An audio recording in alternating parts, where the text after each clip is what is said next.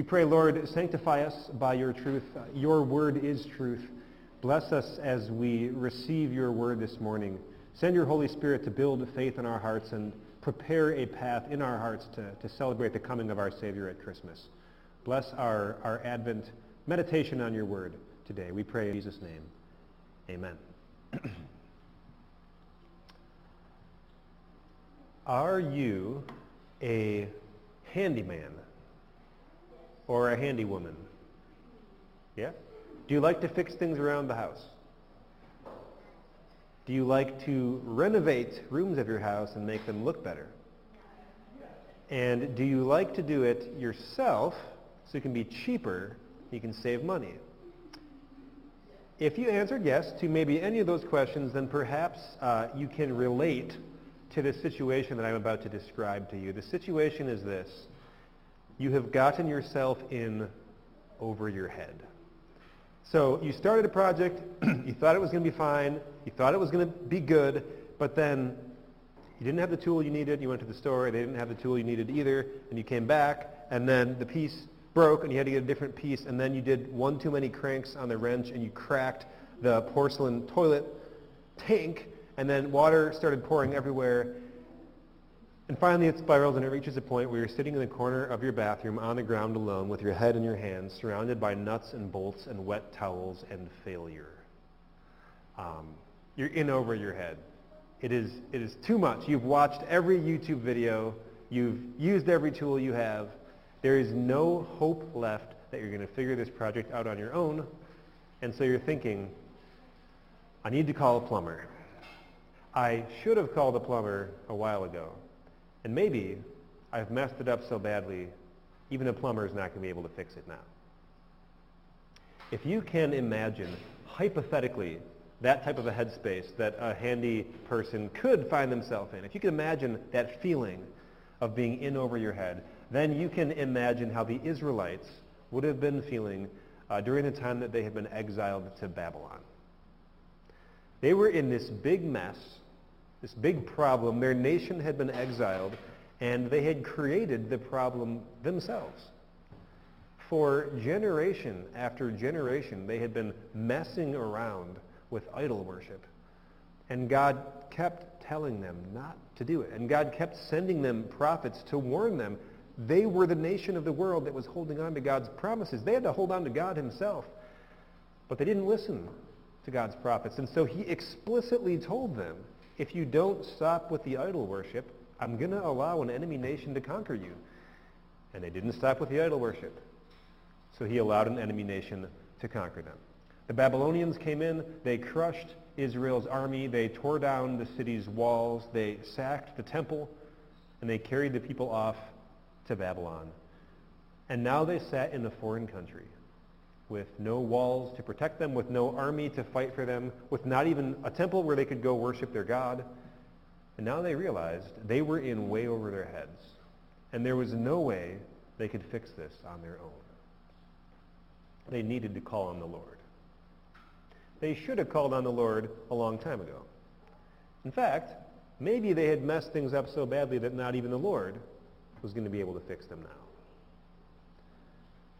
So that's where we're at in Isaiah 64 as we turn to our sermon text and we hear God's prophet Isaiah. What he's really doing is he's speaking on behalf of the whole nation. And here's what he says. It's the voice from exile. He says, God, oh that you would rend the heavens and just come down so that the mountains would tremble before you. As when fire sets twigs ablaze and causes water to boil, come down to make your name known to your enemies and cause the nations to quake before you. So yes, the Israelites had completely blown it. Um, physically speaking, they were completely out of options. But imagine how great it would be if God could just physically come in and take over. Like, you know, God is, of course, watching over them from heaven. He's in the spiritual realms, controlling things. But what if God could just, like, rip right into this physical world and actually do something?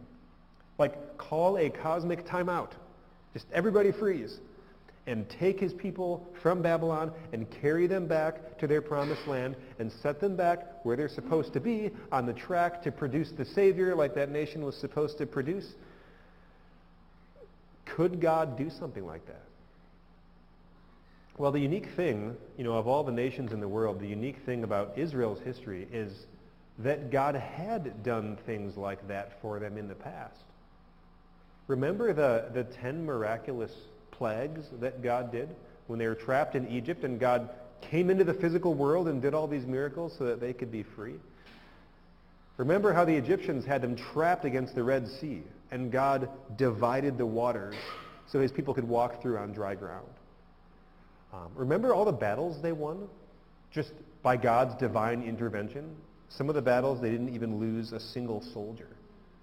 There was one day in Israel's history where they were winning and night was falling, and then God stopped the sun right where it was and allowed like a double day where the Israelites could just totally mop up on their enemies.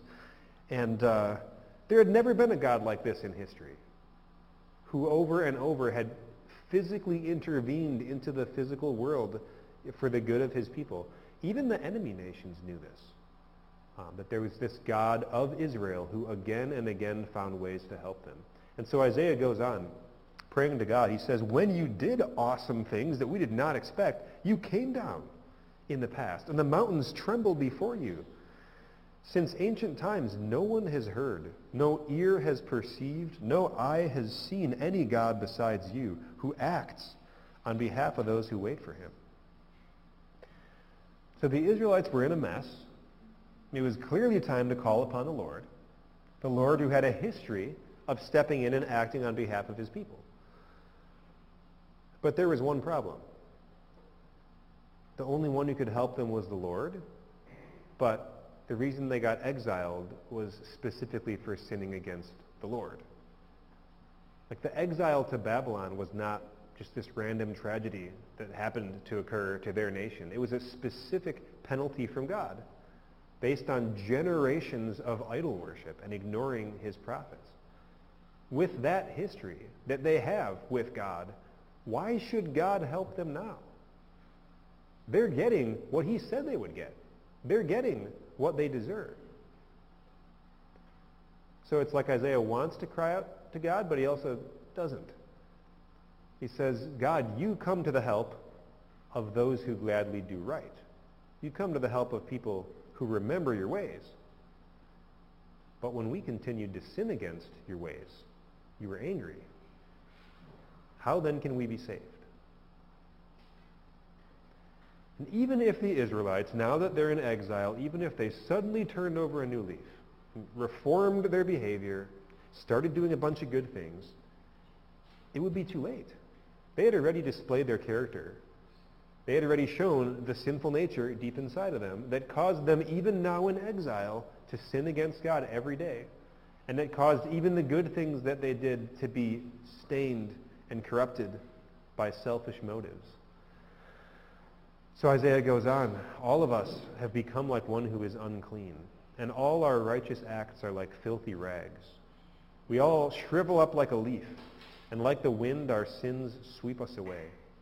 No one calls on your name or strives to lay hold of you, for you have hidden your face from us and given us over to our sins.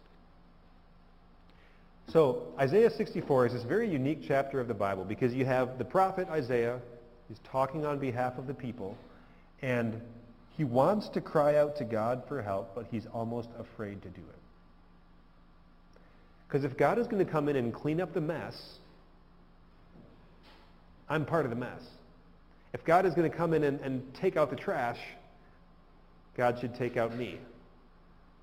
Isaiah, the Israelites are feeling, you know, we've created the problem. We are the problem. So is it worth calling out to God at all?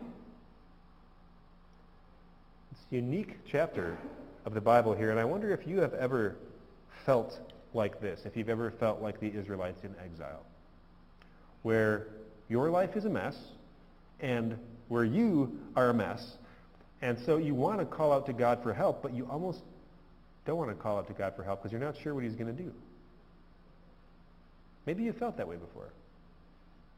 Maybe as you're hearing these verses, like the thing that is coming to your mind is, is a, a repeated sin or, or a pet sin I don't know if people are familiar with that idea, the idea of a pet sin. It's like uh, you're trying to follow God, you're trying to do what you're supposed to do, but there, there's this one thing that you are just constantly drawn to. It's something you say, it's something you do. You just you have done this sin so many times.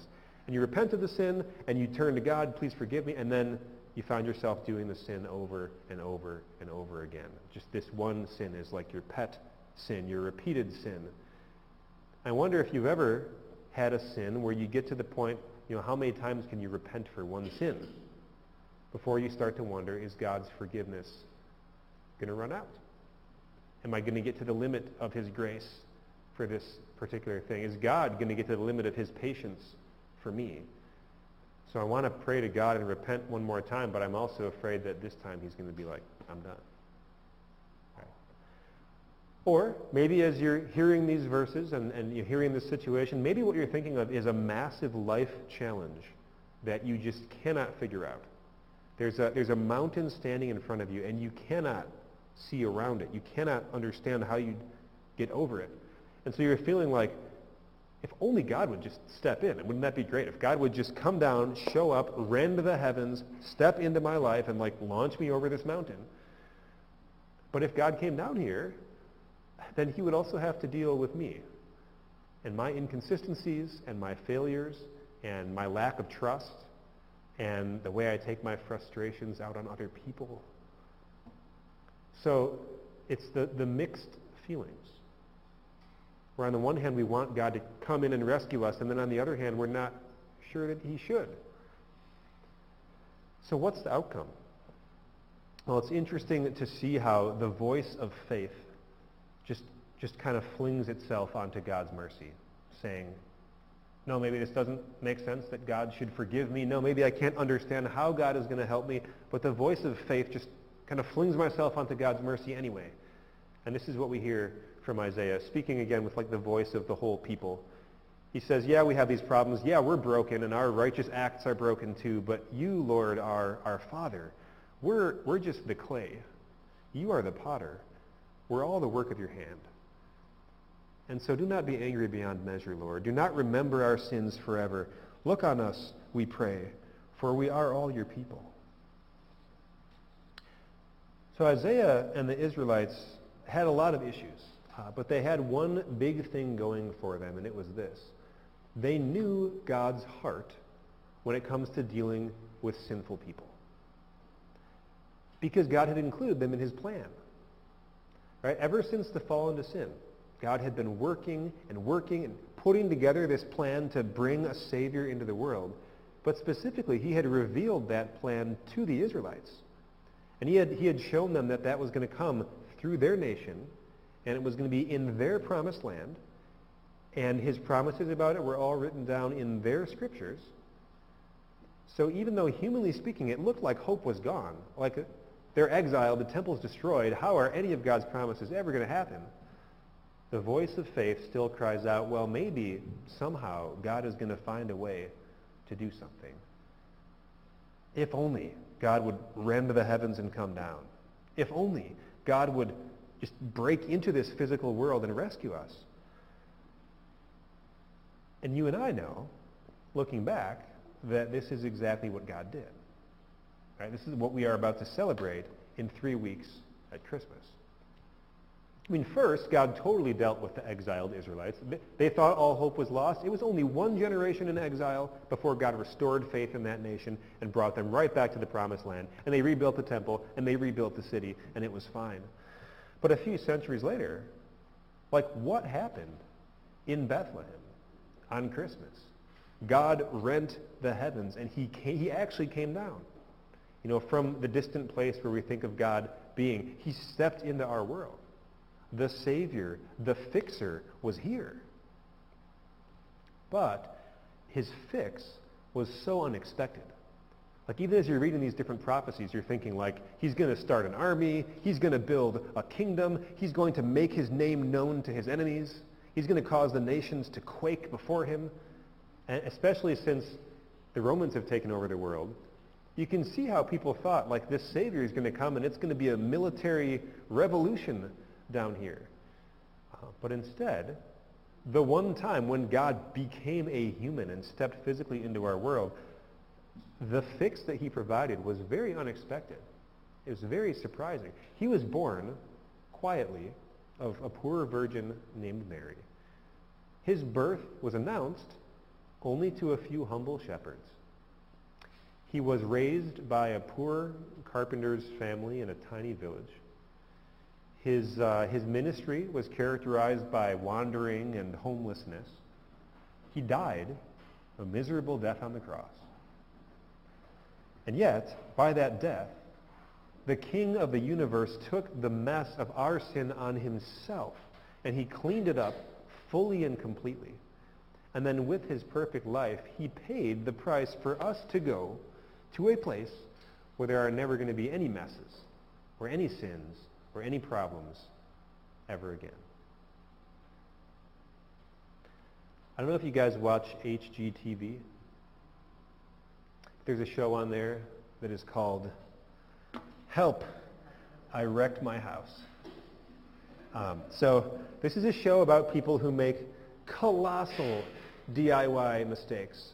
Like one of the episodes, the, the woman is trying to uh, renovate her bathroom, and then she got it all messed up, and then she ended up living without running water in her house for five months. And so people get to this point where like they are beyond the path, you know, beyond the point of no return. Like it, they have messed it all up. But then a woman named Jasmine Roth comes in with her TV crew. And she takes on the project and she fixes all their mistakes for them and she just undoes it all and replumbs it all and then goes above and beyond and makes their home into a beautiful space that is more beautiful than they could have dreamed of. And sort of, I mean, this is what Advent is.